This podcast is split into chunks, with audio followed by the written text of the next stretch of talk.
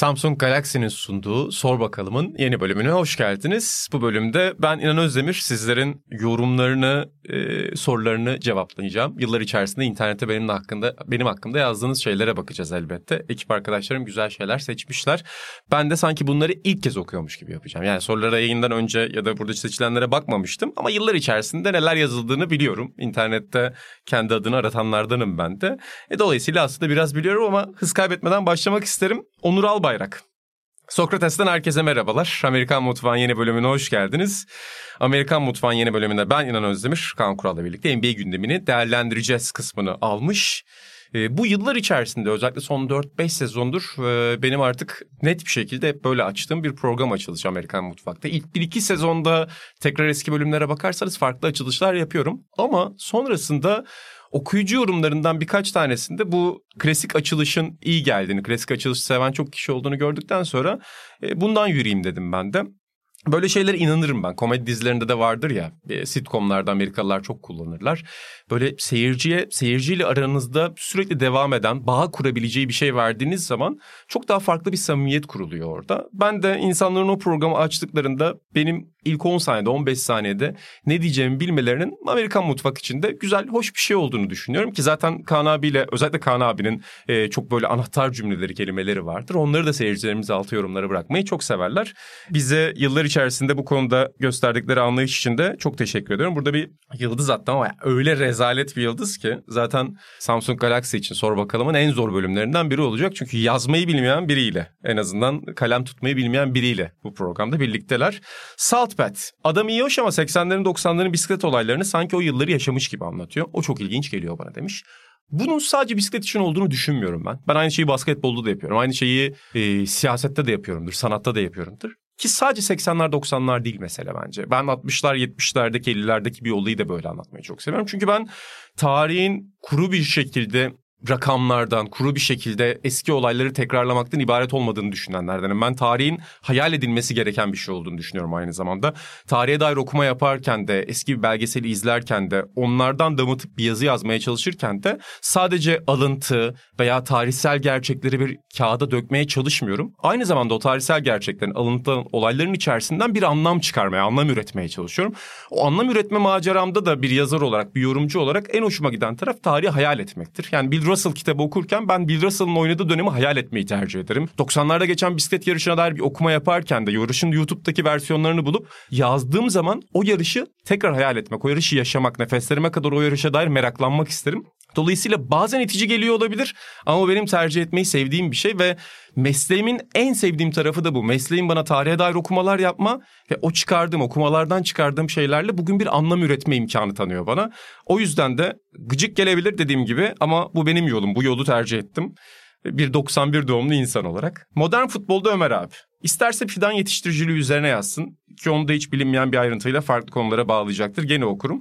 Yolu açık olsun inan kardeşimin. Bu benim hiç okumadığım ek sözlük sayfama yıllar önce yazılmış yorumlardan biri. Çok teşekkür ediyorum. O zaman da çok mutlu olmuştum ki insan mesleğe ilk başladığı yıllarda e, yazı yazdığı zaman, bir yorum yaptığı zaman ona dair gelen şeylerle daha farklı bir ilişki kuruyor. Ben de belki bir ruh hastalığı olarak gelebilir size ama bundan 12-13 sene önce Twitter'da insanlarla yaptığım bazı konuşmaları bile hatırlıyorum. İlk yazımı paylaşan, yazılarımı paylaşan insanları da hatırlıyorum. Twitter'ın özellikle biraz daha sakin ve sağlıklı oldu. Daha az kişinin kullandığı ama daha fazla kişinin sadık bir şekilde, mutlu bir şekilde paylaşım yaptığı yıllarda yazılarımı daha çok Twitter'da paylaşıyordum. E, o dönemlerden galiba iki sözlükte yazılmış bir şey. Çok teşekkür ediyorum. Dilerim hep yazılarımı beğenirsiniz. Dread Vineyard, Dread Vineyard. Net küçültmedir yoksa imkanı yok demiş.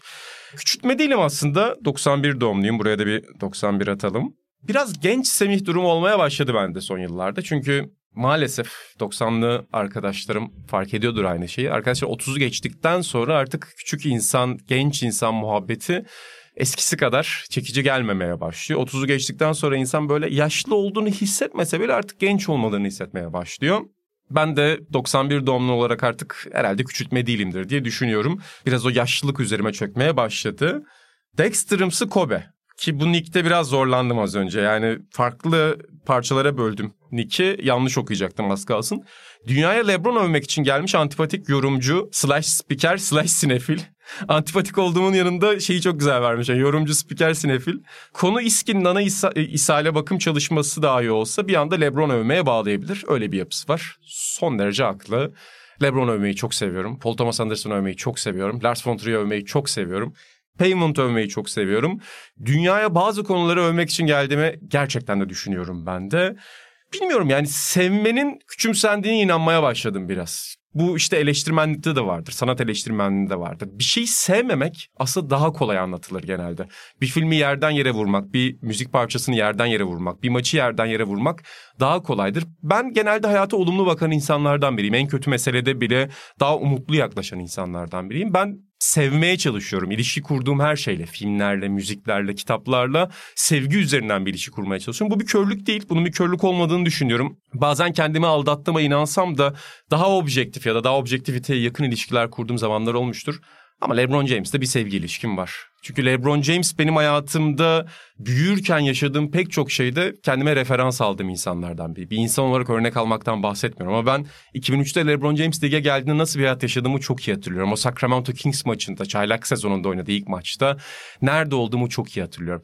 LeBron James 2007 sezonunda NBA finaline giderken Detroit Pistons serisindeki o maçı, o son periyodu tek başına domine ettiği maçı hangi evde nasıl izlediğimi hatırlıyorum. Yani Kartal'daki evimizde oturduğum yeri bile hatırlıyorum. Hidayet Türkoğlu LeBron James'in karşı karşıya geldiği 2009 serüveninde Orlando Magic Cavs serisinde o LeBron'un son saniye attığı maçta nasıl gece uyanık olduğumu hatırlıyorum. LeBron James'in decision kararı ki NBA tarihinin tartışmalı kararlarından biri. Verildiğinde mesela İspanya'da intrail yapıyordum.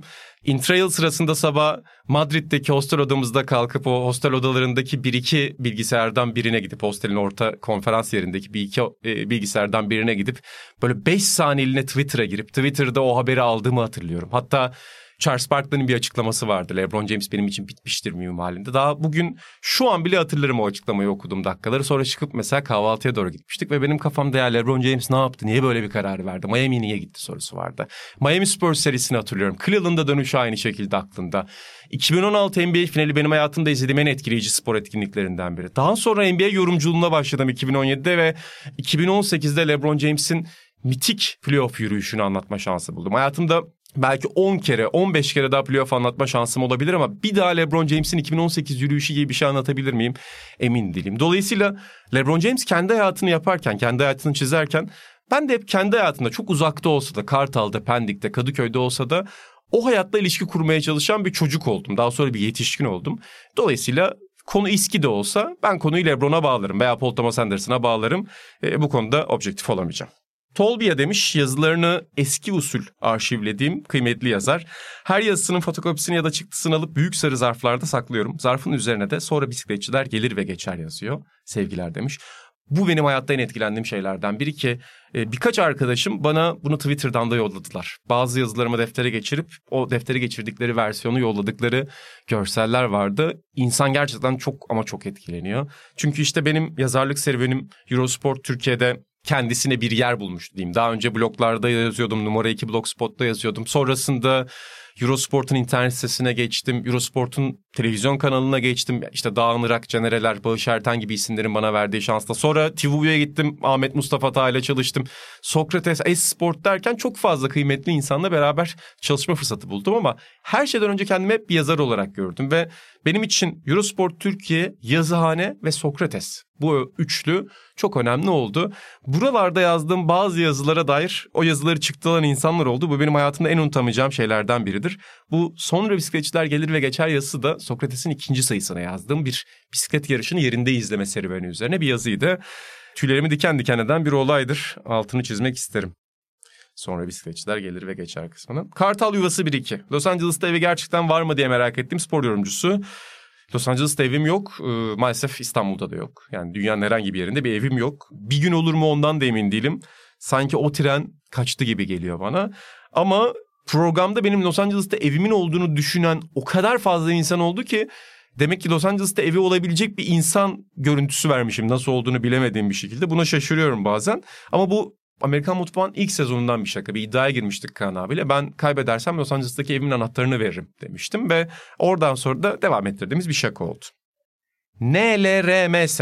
Kendisinin bilgi birikimi çok fazla konuşmalarından belli oluyor. Fakat mümkünse NBA maçlarını yorumlarken bu kadar fazla boş konuşmasın.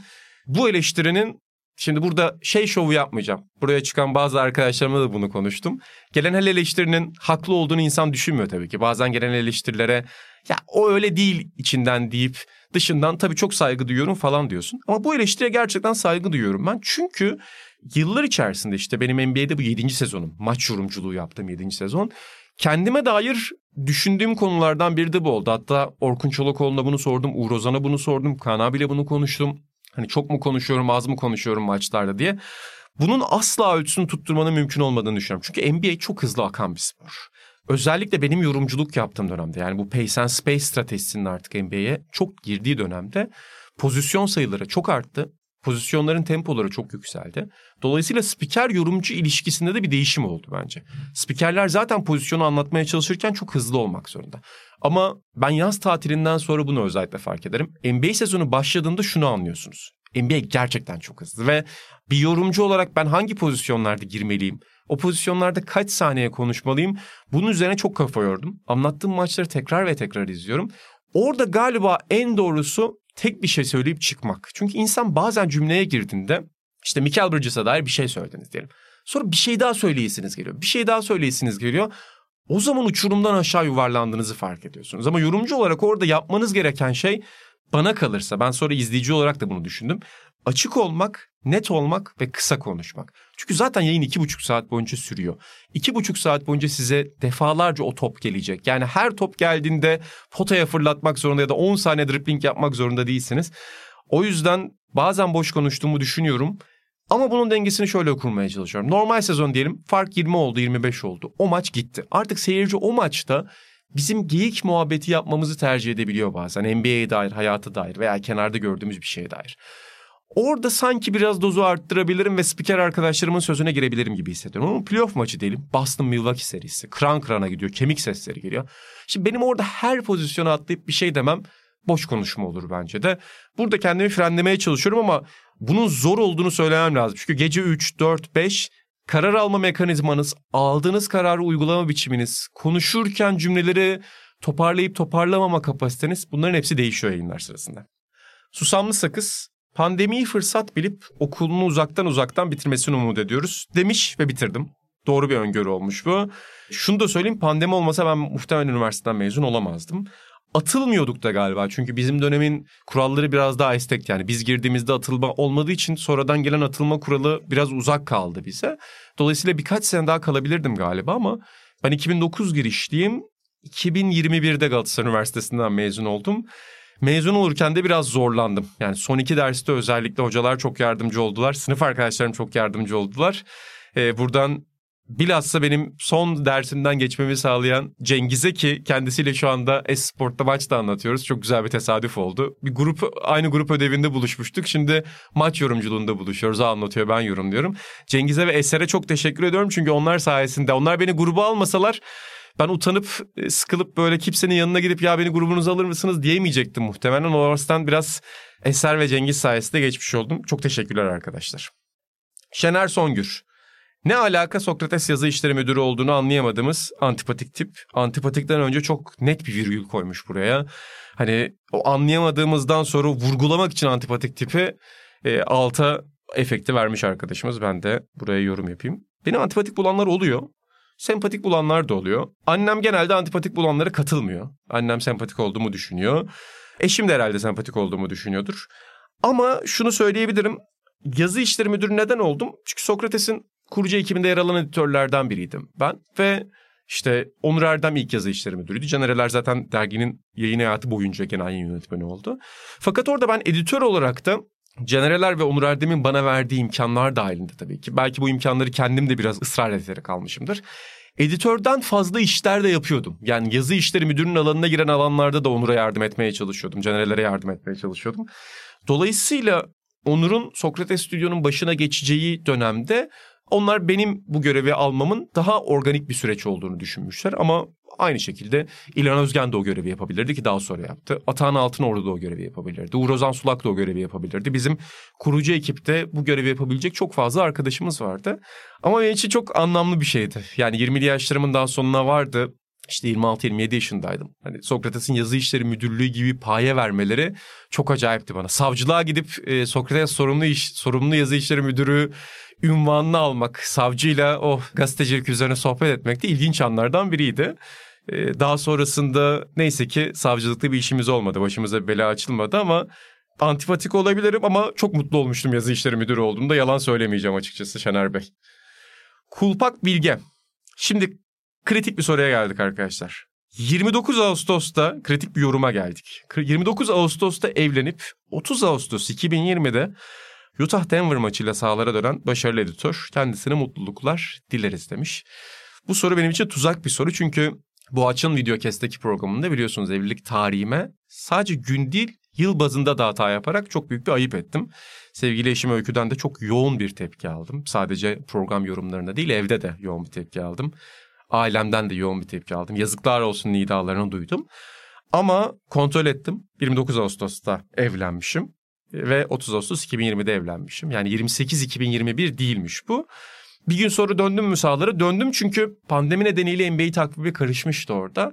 Ve biz e, direkt düğünden sonra o yüzden tatile gidemedik. Daha sonrasında tatile gittik. Bu da sadece eşim değil ailemin yıllar içerisinde bana nasıl anlayışla yaklaştığının çok önemli bir simgesidir benim için. Çünkü burada böyle bir şey şovu yapmayacağım ama daha önce Canan Duygu da bahsetmişti. Bizim işin kendine çok has bir temposu var. Çok garip bir temposu var. Ben bir NBA yorumcusuyum. Son 7 sezonumda 8 ayım 4 gece 5 gece bir arabaya binmek, bir stüdyoya gitmek ve orada 4-5 saat mesai yapmakla geçti. Araba ve stüdyoyu koyarsak. Şimdi benim uyku düzenim o yüzden daha garip. Her gün arkadaşlarımla bir şey yapma imkanım yok. Aileme zaman ayırma imkanım çok daha dar. Çünkü hem bir gece mesaim var hem bir gündüz mesaim var. Bunun yanında sinemayı takip etmeye çalışıyorum, kitap okumaya çalışıyorum. Ailem ve eşim bu konuda bana çok anlayışlı davranıyorlar. Yani herkes programını bana göre ayarlamaya çalışıyor ve şöyle bir belaya sahipler Sezon bittiğinde de NBA sezonu bittiğinde de benim programlar bitmiyor. O zaman da Temmuz'da Fransa bisiklet turuna göre her şeye endeksliyoruz. Dolayısıyla NBA sezonunu düşünmek zorundayım. Fransa bisiklet turunu düşünmek zorundayım. Ben olimpiyatı şunu bunu düşünmek zorundayım. Ailem bu kadar anlayışlı olmasa ve düğünden bir gün sonra NBA maçı anlatmama kızmayacak bir aileye sahip olmasam belki çok daha zor bir hayatım olurdu ama onların bana verdiği bu imkan sayesinde çok daha rahat oluyorum. 7 yorum diye bir yorum gelmiş. Bir, bir, bir kullanıcıdan yorum gelmiş. Bu galiba evet Euro 2000 döneminden, Euro 2020 döneminden. Adam geceleri NBA yorumculuğu yapıyor. Sabahları stüdyoda video çekiyor. Akşamları 2020 maçları öncesi yine Euro 2020 maçları öncesi yine moderatörlük yapıyor. Maçları izliyor. Bitince gece 12'de yine moderatörlük yapıyor. Harbiden ne zaman uyuyor, dinleniyor, yemek yiyor ben merak ediyorum demiş. O dönem hayatımın en yoğun dönemiydi benim. Gerçekten çok zorlanmıştım belli açılardan ve şunu hatırlıyorum. Burada Samsung Galaxy ailesinden de özür dilerim ama bir NBA maçından önce sağlık durumum o kadar bozulmuştu ki tam böyle maça iki dakika kala bir Atlanta Philadelphia maçı olması lazım. Ee, gidip böyle tuvalette kusup sonra dönüp NBA maçı anlattığım bir gece olduğunu hatırlıyorum. Çünkü 12 ile 2 arası 12 ile 1.5 arası kapanış programını yapıyorsun. Gidiyorsun NBA maçı anlatıyorsun. Sabah kalkıyorsun. Dergi mesain var. Maçları izlemek zorundasın. Hem NBA maçlarını hem Euro maçlarını. Gelip akşam yine moderatörlük yapmak zorundasın. O dönem tabii ki benim bir futbol yorumculuğu görevim yoktu. Hiçbir zaman olmadı. Böyle bir iddiam olmaz. Şu an Sokrates FC'de de ben Atahan'a, Buğra'ya ya da İlhan'a pas veren insanım. Ben bir futbol yorumu yapamam. O dönemde ben Mehmet Demirkol'a ve Emre Özcan'a pas veren insandım. Ben onların yorumlarını dinleyip anlamayan daha fazla açmaları için onlara soru yönelten insandım. Ama yine de dikkatimi toplamak için çok çalışıyordum ve o şey görüntüsünü hatırlıyorum Esport'ta. Yani tuvalette böyle kusup yayına gittim o korkunç geceyi hatırlıyorum. Sonra zaten benim yazı işleri müdürlüğünü bırakmama yol açan süreç biraz da oydu. Yani sağlığımın bozulduğunu düşünmeye başladıktan sonra dedim ki ben bu kadar yorulmayayım. Bir de Dawson's Creek izliyordum. Dawson's Creek bana o yaz böyle bir ilham verdi. Dedim biraz kendi sesimi dinleyeyim, vücudumu dinleyeyim. Dawson, Euro 2020 ve Kusma işime yaramış durumda. O yüzden de işime yaramış demeyeyim belki. Benim için çok değerliydi Sokrates yazı işleri müdürlüğü ama editörlüğe tekrar dönmüş oldum orada. Travis Bickle biliyorsunuz Taxi Driver'dan dolayı çok alınan bir nicktir internette. Ve sert bir nick. Sert bir insan. Taxi Driver'da da sert bir karakterdi. Bana da sert bir şey yazmış. Maç anlatın, işinizi yapın. Sizin aptal esprilerinizden gına geldi kaç maçtır demiş. Muhtemelen böyle NBA anlatımları sırasında bokunu çıkardığımız bir şakadan sonra olmuş olabilir bu. Veya belki de düzeyli bir şakadır bilmiyorum ama az önce de anlatmıştım.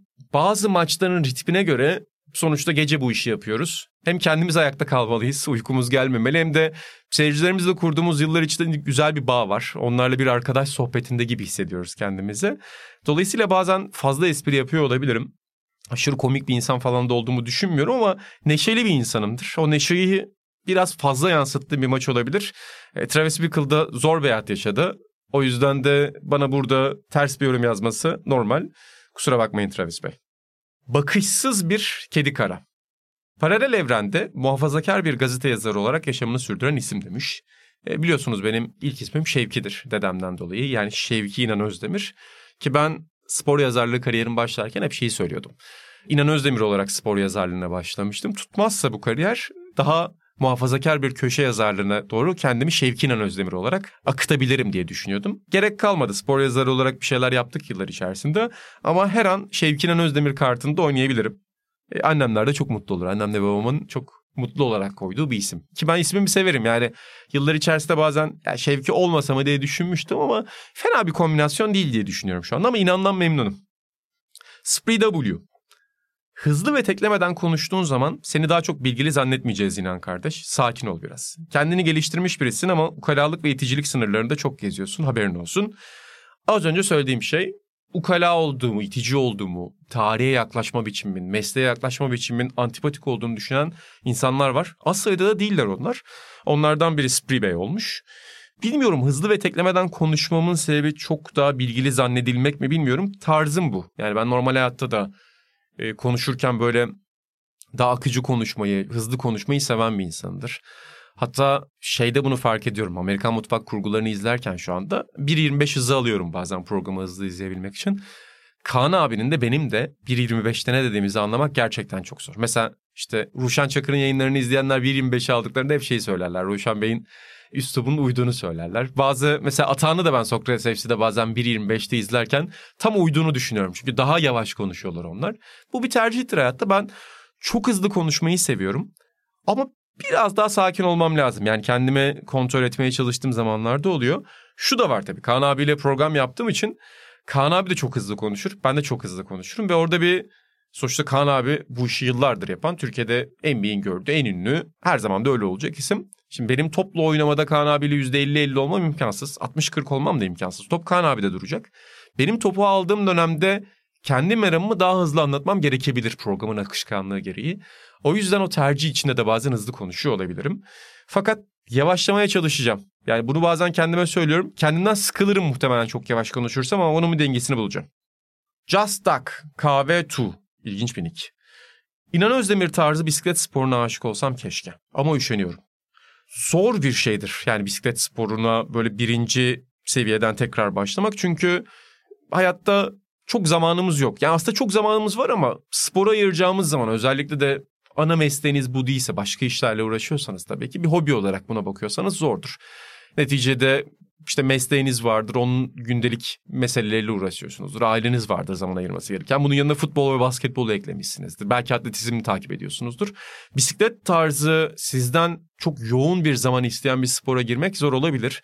Ama benim hayatımdaki en güzel şeylerden biri bisiklet. Bir lüks ya da bir hobi olarak görmüyorum onu. Bir yaşamımın bir parçası olarak görüyorum. Hatta nefes alma alanı olarak görüyorum. Bundan 6 ya da 7 sezon önce ben profesyonel olarak bisiklet yorumculuğu yapmayı bıraktım. Kariyerimin başında işte Eurosport'a girdiğimde 2012'den itibaren Canereler, Serper Günsal, Berkem Ceylan, Ata Atay gibi isimlerin yanında daha sonra Emre Yurkaynak gibi arkadaşlarımız da bize katılmıştı.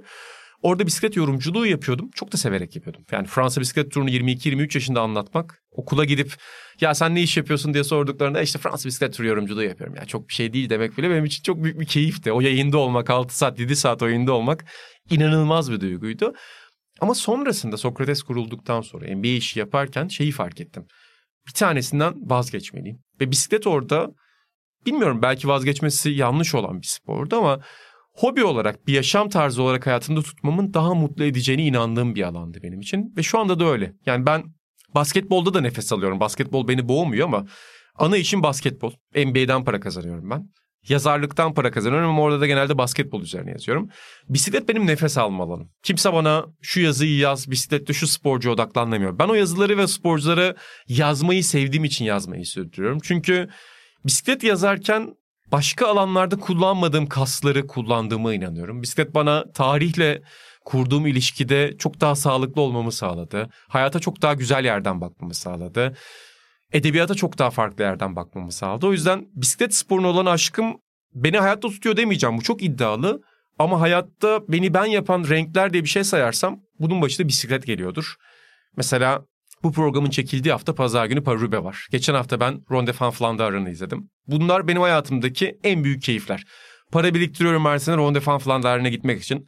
Hayatımın geri kalanında kaç sene varsa 10 sene, 20 sene, 30 sene dilerim daha uzun yaşarım. İnşallah yüzü görürüm. Çocukluğumdan beri bu şakayı yapıyorum arkadaşlarım ama şeyi demeyi çok isterim 60-70 yaşında. Ya ben geçtiğimiz 60-70 senede ne yaptım? Para biriktirdim. İşte spora dair bir şeyler yaptım. Yazı yazdım ve bütün paramı da bisiklet yarışlarında ve konserlerde harcadım.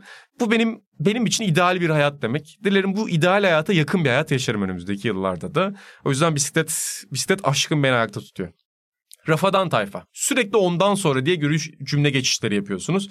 Bunun bir sebebi var mı? Bunun bir sebebi benim yani hıyarlığımdır muhtemelen ondan sonra diye cümle geçişleri yapmam. Bunu azaltmalıyım.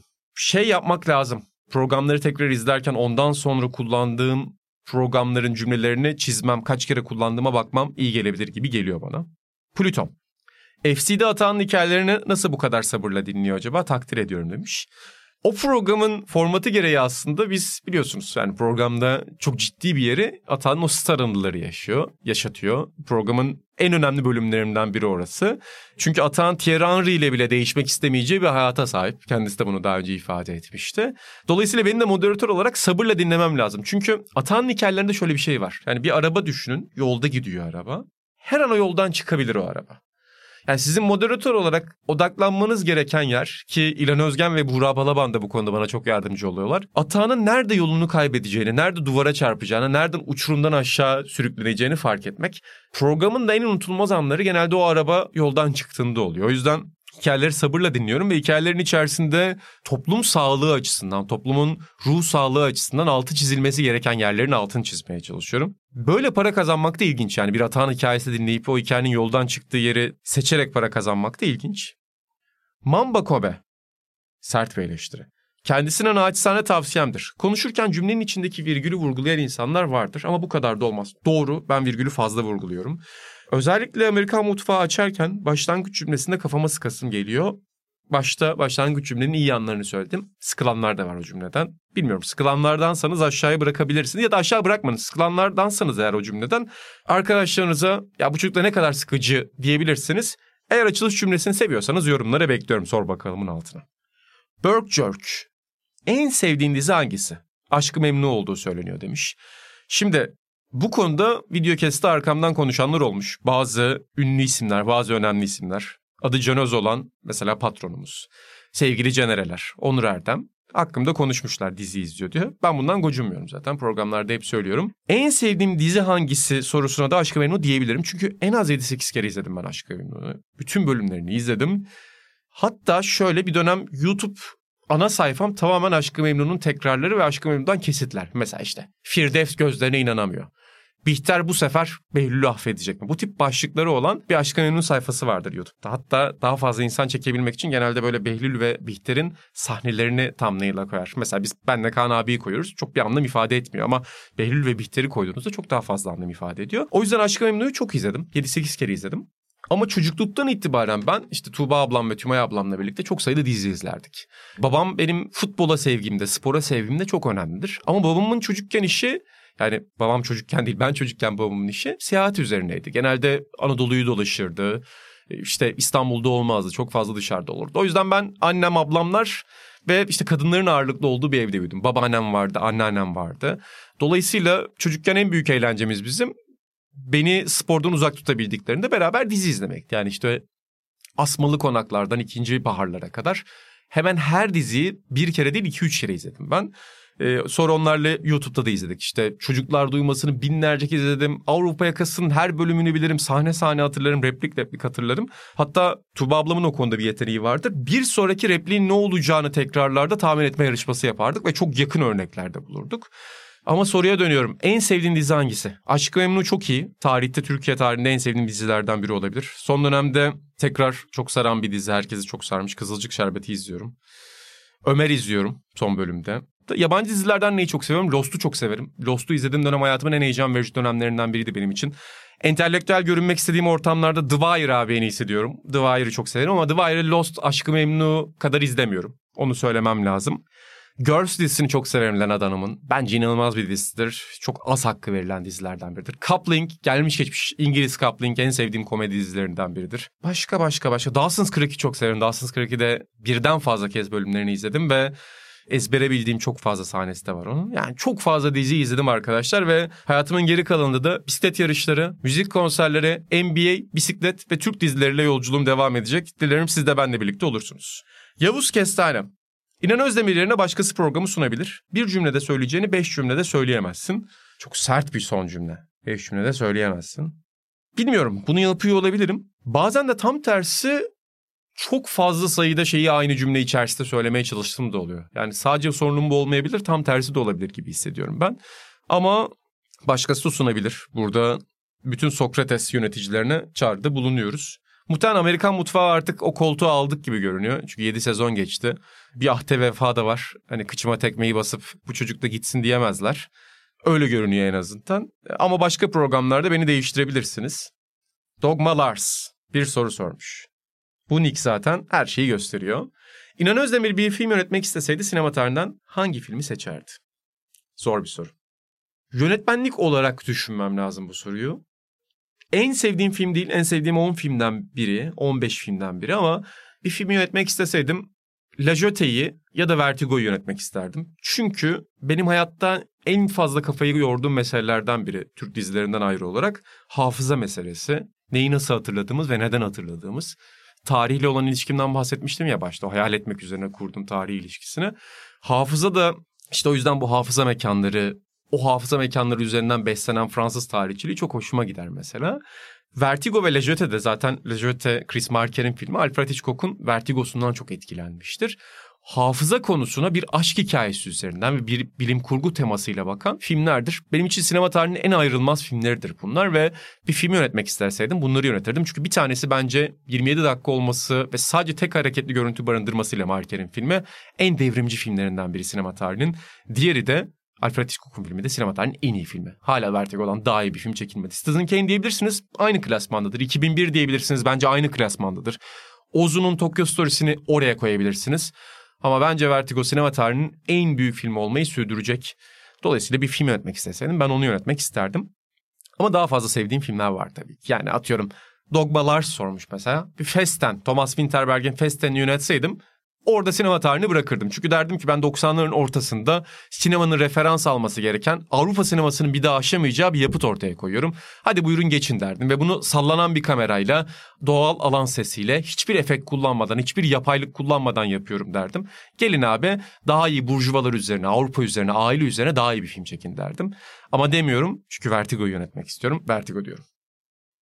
Evet sor bakalım da başınızı ağrıttım. Bazı tavsiyeler verdim ve güzel yorumlarınızı, özellikle güzel yorumlarınızı daha detaylı cevaplar verme fırsatı buldum. Dilerim siz de keyif almışsınızdır ve özellikle negatif yorumlarınızı bundan sonra yoğun bir şekilde kendinize saklarsınız. Pozitif yorumlarınızı bekliyorum. Şaka bir yana bana sabrettiğiniz için teşekkürler. Daha uzun yıllar bana sabretmeniz dileğiyle Samsung Galaxy'nin sunduğu Sor Bakalım bu bölümünün sonuna geldik. Gelecek bölümlerde görüşmek üzere. Başka arkadaşlarımızla görüşmek üzere diyelim. Hoşçakalın.